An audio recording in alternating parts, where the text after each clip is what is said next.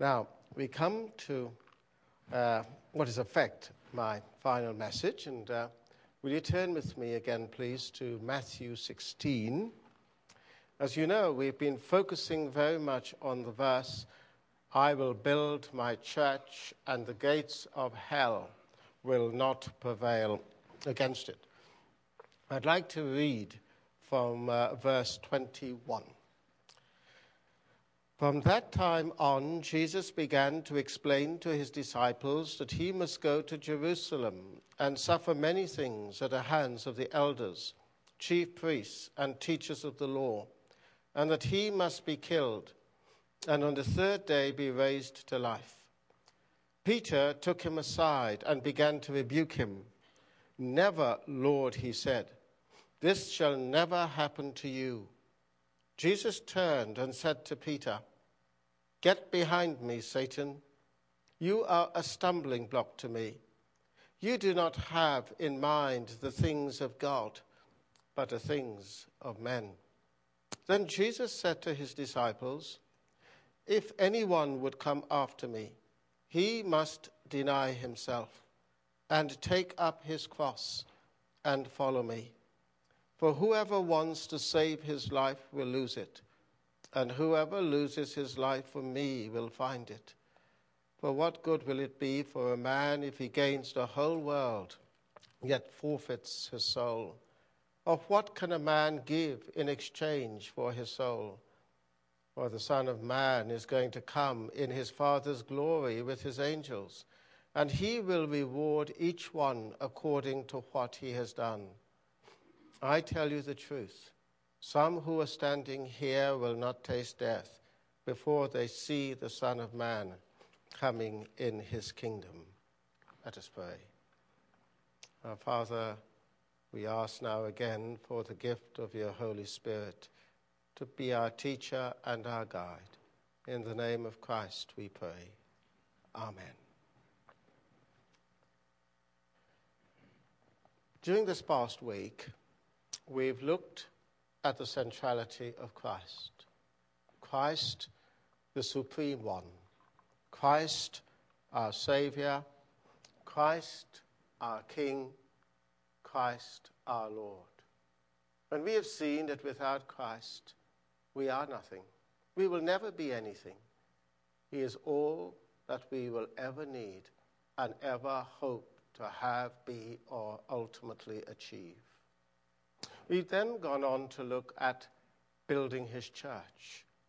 And we saw that we are involved with Christ our Lord in the building of his church in this his world. We then saw the attacks upon his church, the attacks that emanate from hell itself. And we have looked at a war, a world caught up in war, in violence, conflict, and death. But a world increasingly in which disease is rampant, when every ill that can befall humanity comes and falls upon it. And with it, the great environmental problems of our day the hurricanes, the cyclones, the typhoons, the natural disasters all of these come and they assail the people of God. And we saw too how in our world there is a resurgence of ideologies hostile to our faith, hostile to our Lord Jesus Christ. And in an age when the church is much, much abused, it is these ideologies and religions that are gaining ground. And then we saw the internal conflict within the church. The termites, so to speak, eroding the very foundations of our faith, making us seemingly powerless. So we have a church edifice, and we do not realize that the termites have attacked it, and it may well fall upon our heads. Such are the conflicts, such are the gates of hell, such are the assaults of the enemy upon us. So, where do we go from here?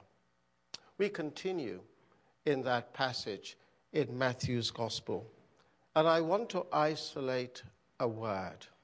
One word which I hope will not just sum up where we've come from, but take us forward where we want to be. And that word occurs again in Matthew chapter 16 and verse 24. Matthew 16, 24. Then Jesus said to his disciples, If anyone would come after me, he must deny himself. And that's the word I want us to focus on. The word deny. What exactly does it mean? It means literally surrender. In other words, if anyone wants to be my disciple, let him or her surrender themselves to God. Let them surrender their affections, their emotions, that's what they feel. Let them surrender their bodies and their souls. Let them not seek their own happiness as the supreme object of their lives, but with willingness renounce all to surrender, even to the point of the laying down of one's life. That's the meaning of this word deny. If I had to express it another way, in poetic form, I think of a hymn, which no doubt we all know well. We sing, and yet one which is perhaps the most difficult of all hymns to sing.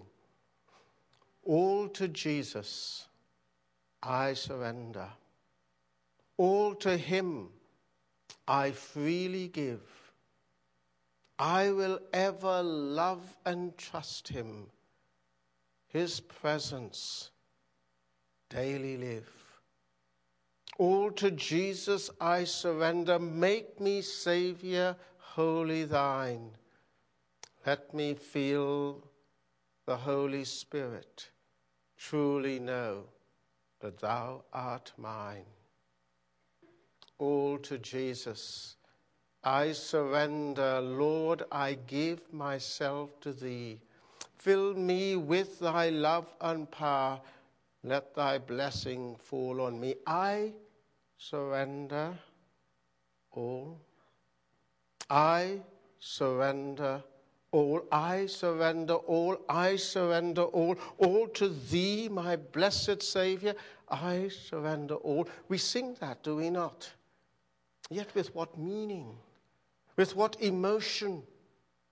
How do those words address our minds? How do they address our thoughts? How do they address our wills? How do they address our actions?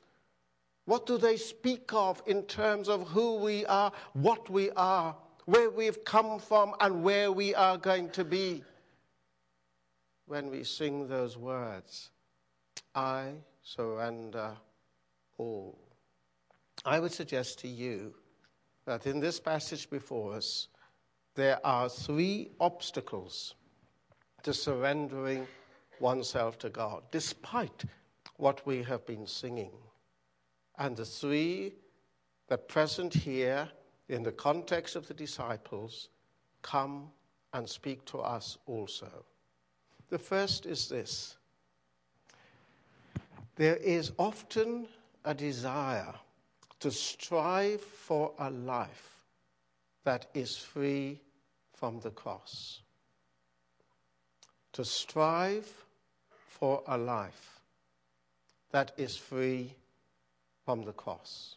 You see, the cross speaks of the laying down of life, it speaks of blood, it speaks of tears, it speaks of sacrifice.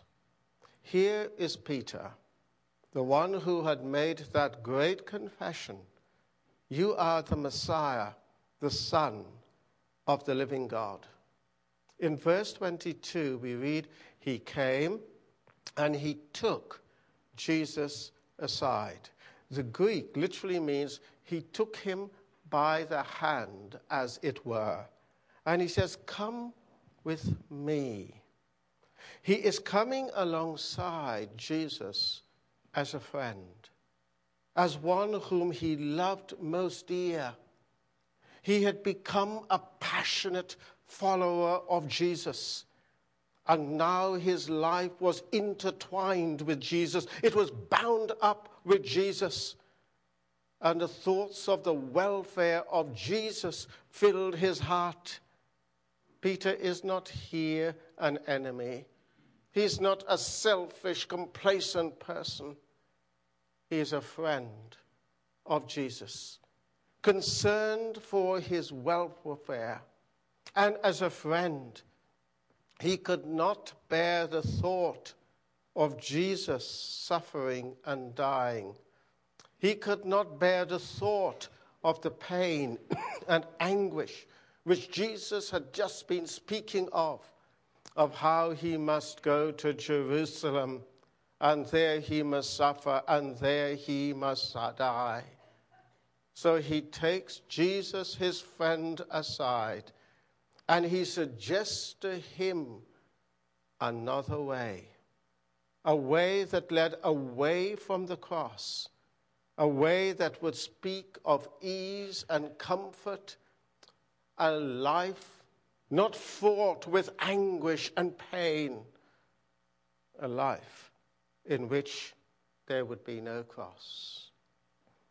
And I think that deep down, there is in all of us this desire to strive for a life that is free from the cross. Let us be honest, brothers and sisters. Which of us wants that cross? Which of us would willingly embrace that cross? Which of us would knowingly allow our hands to be placed upon wood and nails hammered into them and into our feet? and to know the spear entering into our side. Which of us would want such physical pain? And if not physical, what of the spiritual, what of the anguish that goes with being a Christian, with being a follower, with being a disciple? And just as Jesus wanted, just as Peter wanted Jesus, just as he thought of him as his friend, and he wanted him not to take the pathway of the cross.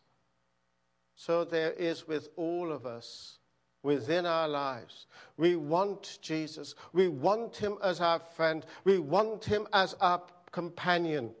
We want that Jesus as the lover of our souls. We want him to his bosom we would fly.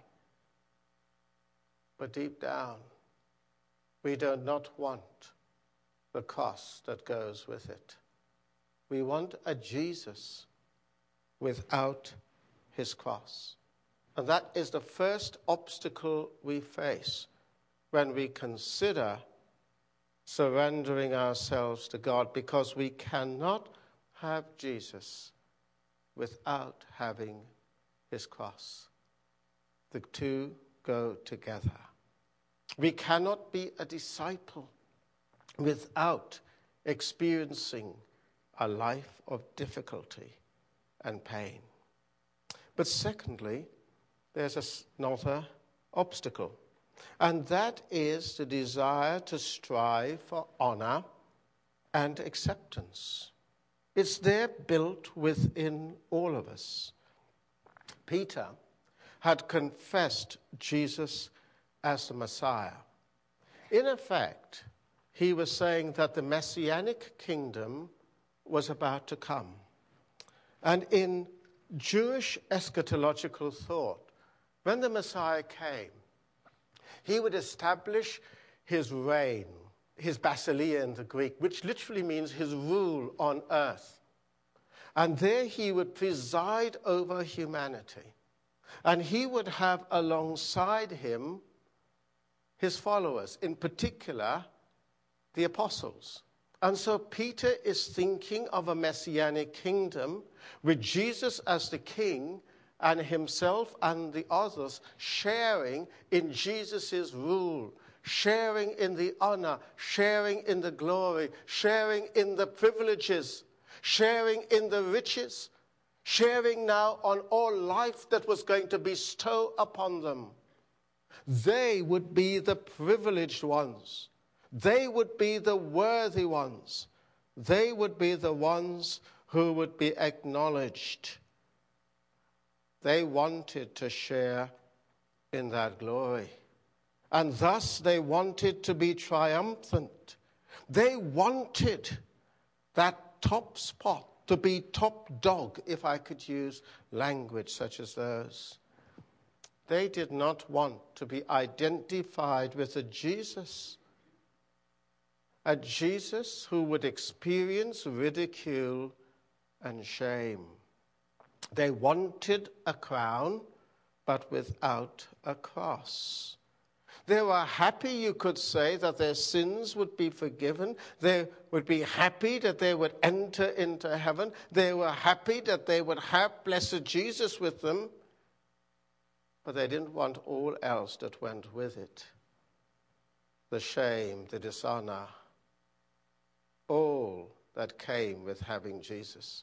And here there is a dilemma within all of our hearts because we have received Jesus as our Lord and Savior. We identified with Him and we came to Him acknowledging Him as the one who died on the cross for our sins, who rose again for our justification, and who will come again one day and take us home to be with Himself. And so we want that forgiveness. We want that assurance of sins forgiven. We want that entrance into heaven. We want all that God can bestow upon us, His manifold blessings. We want to know that His good hand rests upon us. And we want honor and acceptance. We want a nice, respectable Christianity wherein God bestows his blessings and we be content as a people as they look up to us. But we don't want it to go any further. We do not want it to affect life. We don't want it to affect ambition. We don't want it to affect purpose. We don't want it to affect who we are and what we will ultimately be. And so we strive for honor and acceptance, just as we strive for a life that is freed from the cross. But there's a third element here, and it's in verse 26. For we strive so often to gain the world. Here Jesus speaks of gaining and losing of those who set their hearts and minds on this world to possess it. And yet they find they lose everything. Here is a real dilemma with the world. How on earth can we get the world out of us? It's a struggle because we live in the world. Now, in the Greek, the world is not just physical, tangible earth things. It is also ideology and beliefs. It is principles, it's rulers, it is guiding thoughts. That's why I quoted on Friday Phillips' translation of Romans 12. Don't let the world force you into its mold. In other words, don't let the world shape you don't let the world determine the kind of person it wants you to be. And here is the tension. Because deep down, we want to be like that world outside. Because if we were to be radically different from it, what might be the effects? What might be the impact it might have on us? So deep down, we want the riches, we want the honors, we want the pleasures because the pull of the world is so great, it is so strong. For example, we all want a home and the security that it brings. marriage and the comfort that it brings. We all want degrees of satisfaction, to have our deepest emotions and pleasures satisfied. These things, to a degree, are normal because God has made us full human beings. But how do we express those and yet at the same time say we surrender ourselves to God? I often look at adverts because adverts tell you and tell me where society is at. And it's a very interesting advert in England. You see it on tube stations. And it's to do with insurance. It's an insurance company, and it thinks of a circle. And I want you to imagine a circle. And the first uh, area of the circle, because it's divided into sections, is that of a baby. The baby has just entered the world. The next segment shows the baby, it's a boy, and he is studying. The next segment shows him at college. there he is working away on his books. The next seg- segment shows him married. He has a little flat. He's got a banger of a car, and he's got two children. And you can see they're not very prosperous. They're struggling to make ends meet. The next segment shows him around about the age uh, 40 odd. Here he is now prosperous. He lives uh, in front of a huge house. He's got three uh, children, and you could see they're all well heeled and they've gone to good school. And he no longer has a, uh, an old banger. He's got a beautiful car. In fact, there's not one, there's two of them. The next segment shows him now, he and his wife, they are old, they're elderly. And this would be the classic ambition for the average English couple back in England. You are there in your garden, you know, full of roses and all the flowers, and you're pottering away. The house behind you is a lovely cottage. You know, it's uh, with painted beams and with a thatched roof. And uh, the next segment shows a coffin. What do you think the next segment shows? Think about it. I wonder what you think the next segment would show. Remember, it's a circle. So we're back where we started with a baby, repeating that whole process. Now, to a degree, there's nothing wrong with that. I'm sure all of us would want to go through such a cycle. But what's missing from it? I tell you what's missing, and I'm sure you know the inner core. There is no Christ is lived only for the purpose of self, self movement, self gain, self propagation, fulfilling one's ambitions, fulfilling one's desires and one's pleasures, only to have the next generation repeat exactly the same process all over again. And here is the tension for us that world outside with its own standards its own positions, its own ambitions, its own honors, how it defines itself. And so we allow it to define us. And now we begin to reflect that world.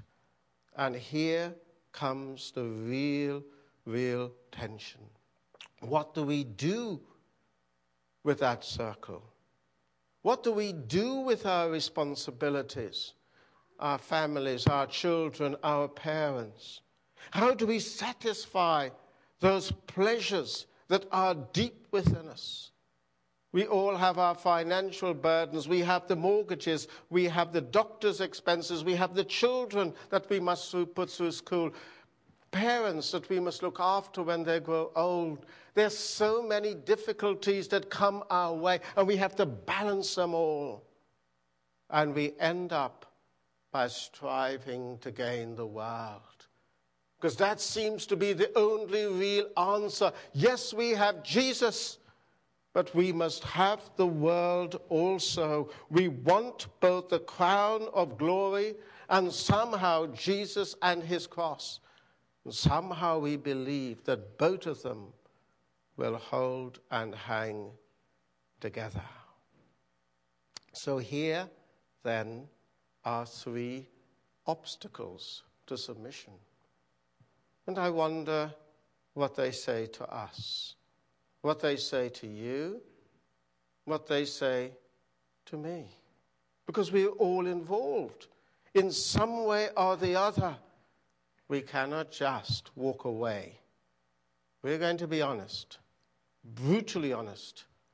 Then we have to consider the obstacles in our lives, the obstacles that lead us not to submit, not to surrender. But let us move on. I want us to look next at the rewards of surrendering one's life. Now, you may well say, You've been preaching a rather grim sermon. It all seems rather miserable. But is there anything to be gained by surrendering? Jesus speaks of this right at the end of the chapter in verses 37, 27 and 28. He speaks of him coming again and what happens when he comes again. For the Son of Man is going to come in his Father's glory with his angels, and then he will reward each person according to what he has done. Jesus will come again in his glory, and he will reward each one according to what he or she would have done the Son of Man. Here, this Jesus on earth, walking with his disciples, is the same one who one day is going to come again with all his angels and he will wrap up this world. Yes, the death and the mayhem, the conflict, the disease, the famine, the drought, the catastrophes, all of these things will occur. But there is a Jesus who stands above it all and one day will bring this earth to its culmination.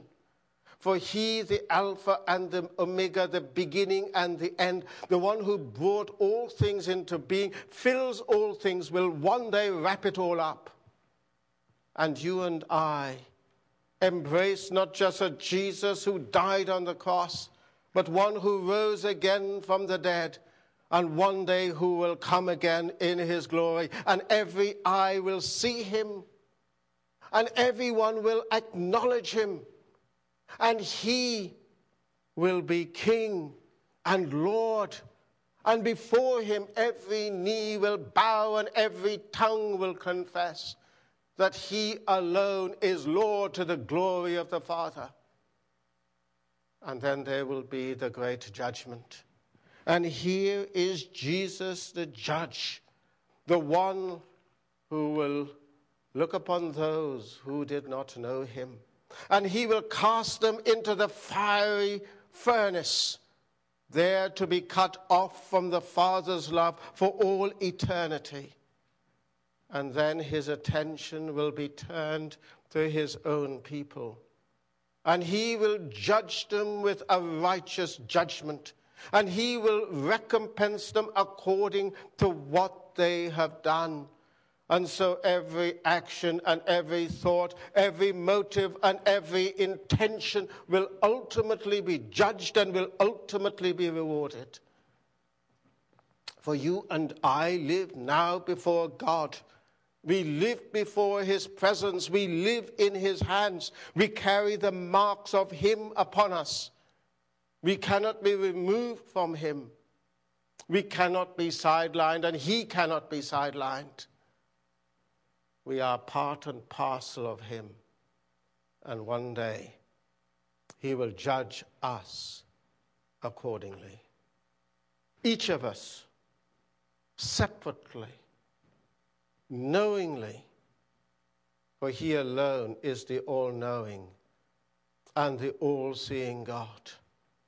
And when he judge, He will judge with righteousness and with justice. But not only does he come as our judge, there's a, another aspect which I find deeply frightening. And I say that even as I look at this passage. In the parallel passage in Mark chapter 8 and verse 38, where we read of his second coming, this is what we read. If anyone is ashamed of me and my words in this adulterous and sinful generation, the Son of Man will be ashamed of him when he comes in his Father's glory with the holy angels. If we are ashamed of him, he will be ashamed of us. And I don't know how to cope with that. Brothers and sisters, I don't know how to cope with that. Because I look at my own life and I look at times when I've been ashamed of him when I should have spoken up for him and I did not. I chose silence. When I should have done that bit of good and I did not for selfish reasons. When I should have portrayed the glory of the matchless Lord, but my own sinfulness got in the way. And deep down, I was ashamed of my blessed Lord. Tell me now, which of us has never been ashamed of him? Be honest. At work, at college, I had faced this the first day at work. I remember I was in civil engineering in a firm of piling contractors. And I always used to take a copy of the Bible with me everywhere I went.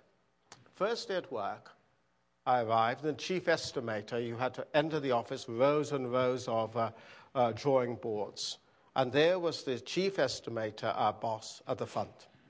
He called me to see him. And I thought he would welcome me as the latest member of the team in front of everyone. And he looked at me, and these were his words. He says, That book you just brought in, either that book goes or you go. That were his first words to me, my first day at work in a civil engineering office. And I couldn't understand it. I was very upset. I couldn't show it, so I called to my desk and just hid behind it. And then I discovered why at the end of the week. We all had to go on site visits. And you had to sit there and you had to measure. I was working on vibro driven piles, and you had to keep measuring them. And at the end of the week, I gave in my expense claims form. I then discovered mine was half that of everybody else. They were all on the fiddle. In the building industry, it is common in England. And I had a decision to make, just as I had to make that decision my first day at work. Would I get rid of my Bible or would I keep it there on my desk? So, at the end of the week, would I continue to submit accurate expense claims forms, or would I double them just so that all, everyone in the office accepted me? See, the issue of choice affects all of us. If I had gotten rid of my Bible, it would have meant I was ashamed of Jesus.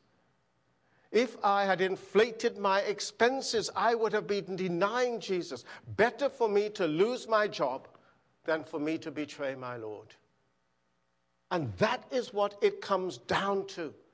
Just as when I became a Christian the very, very first night, I went home and told my mother. And my mother broke down, and with tears, she said to me, Son, you must make the choice now.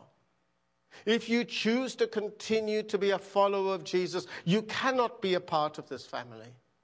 If you choose to reject Jesus, you remain a part of this family. I looked at my mother and said, How can I reject him who loved me? He has saved me.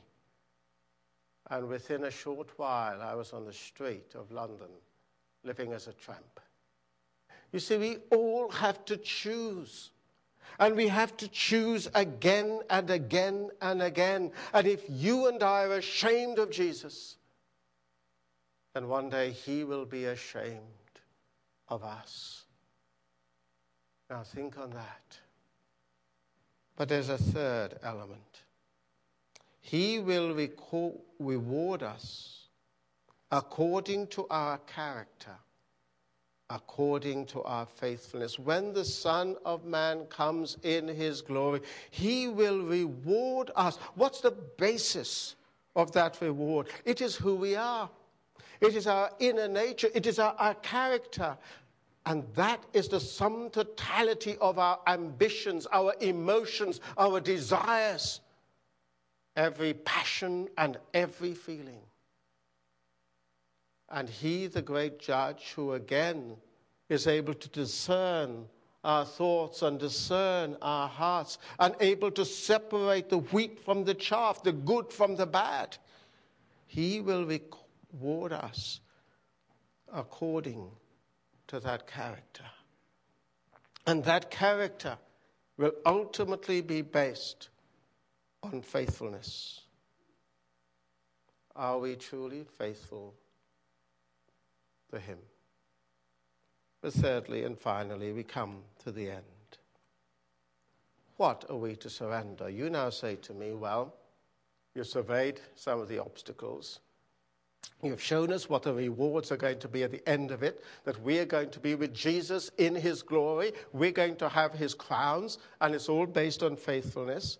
Well, what exactly do we surrender in order to obtain from our Lord those rewards.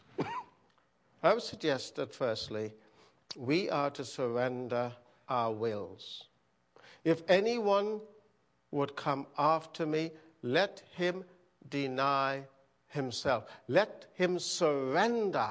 In other words, give up, accept defeat. That's what surrender literally means. It means handing over all your rights to someone else. And that is an act of the will. For my sins these days, I spend uh, some time with the military. I have to go on various exercises, and I'm there in the Joint Forces headquarters, and you learn a lot about military life. I'm very fortunate. I'm a civilian. And a civilian, I can observe. I was on an exercise last year which went very badly wrong. And there were the top generals, and there were uh, all the, you could say, the colonels and others, and the general wasn't a nice fellow. He was a ghastly character. And he ridiculed his officers. He made life absolutely miserable. But you know what? They all obeyed him. There was no talk of mutiny, of dissension. They had signed away their lives. And if they didn't, and if they tried to buck the system, then they'd be in the brig. You were there to obey absolutely because you had surrendered your will to the British government. And I got to thinking if that is what is involved in the military, a physical army, what about the Lord's army? What about you and me and handing over our wills, whatever the cost. I think of a boy aged 12 in Indonesia in the conflict when the Muslims attacked. It was a, a camp. And the Muslims lined up all the children in the camp. And they came to the first boy, aged 12, and they said to him, Are you a Christian? And he looked at them and said, I'm a soldier of Christ. So they said to him, Stretch out your hand. He did, and they chopped it off. And they looked at him and said, Are you a Christian? He says, I am a soldier of Christ. He stretched out the other hand, and they chopped that off. At the age of 12, this boy exercised his will, and that will was to surrender his life to Christ, and he could not deny him. I say this you and I have a will. You may say you are committed, but your commitment you can take back, but your surrendering you can't. You give up all rights to yourself. Why? Because you are no longer your own. Because Christ, who saved you, bought you for himself. You know, are no longer your own boss. Secondly, we embrace the cross. We surrender our status. Jesus said, If anyone would be my disciple, let him deny himself and let him take up his cross. From now on, you live with that cross before you. You embrace that cross, blow respectability, blow the status of the world and what they expect of you. All you have as your guiding light is the cross, and that is your passion. Thirdly, you now live for Him and follow Him. Jesus said, If anyone would be my disciple, let him deny himself. Let him take up his cross and let him follow me. In other words, to walk in his footsteps, to do his will, to be like him. Surrendering. We come now to the end, virtually, of this our missions week. It was the end of my sermon. But I have this thought, as I have it for myself, as I was praying over the sermon this morning and just thinking about what I would say. What does it mean for me? What does this mean for you? Our possessions. I want you to think about it. I surrender all. Have you surrendered all your possessions? Everything, every bit of it? your ambitions, your studies, your future. Have you surrendered your future to the Lord? Your families. Have you given your families to the Lord? Maybe a father, maybe a mother, maybe your children, whatever it is that is keeping you back. Have you handed that over? Some of you will say, Yes, I have, but this is what my mother says, or this is what auntie says. I'm sorry, then you haven't. You can't live hopping around from one foot to the other, to use Elijah's words. You've got to choose. And if you choose truly to surrender, then you walk out of this place. You could say a freer person, a happier person. Oh, yes, you're going to have difficulties out there. But you will have chosen ultimately that it is Christ. Savior, tis a full surrender, all I leave to follow thee. Thou, my leader and defender, from this hour shalt ever be. I ask you, is that what you want this morning? Let's go on.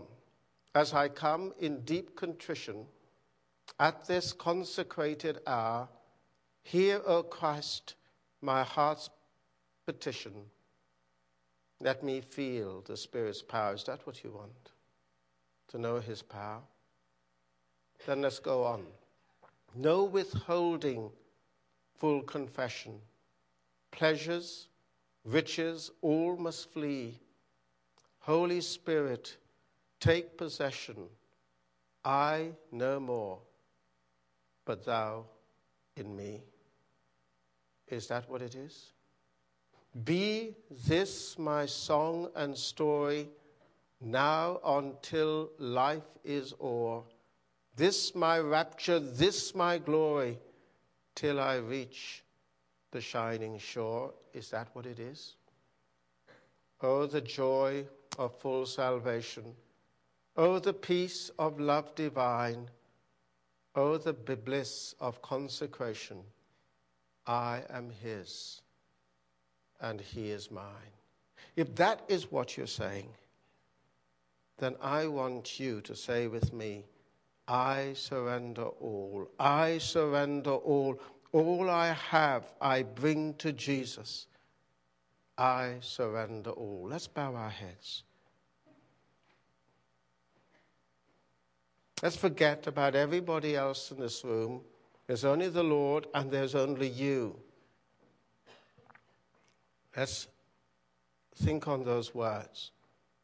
If you really mean it, then say with me the words, I surrender all. I surrender all. I surrender all. All I have, I bring to Jesus. I surrender all. I wonder if we can quietly sing this if we know this song. It's 496. I want us still to be in an attitude of prayer. And I want us to sing. And if we really mean what we are singing, then let it come from our heart. 496.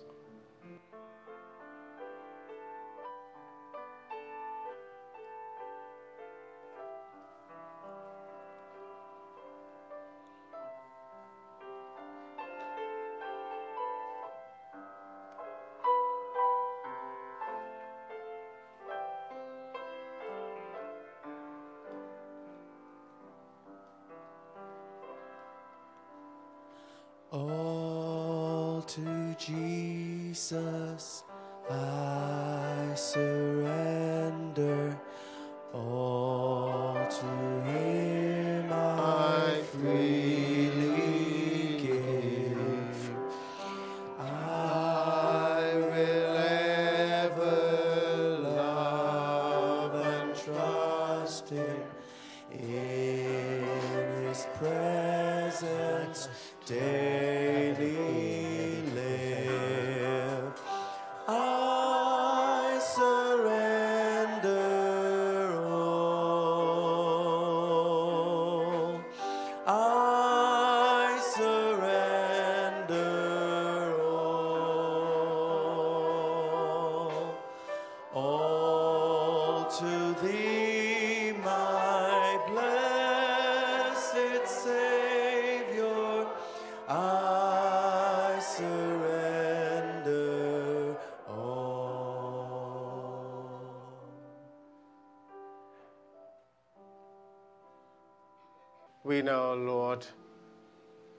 that there is much that we cannot keep, but which we can relinquish into your hands.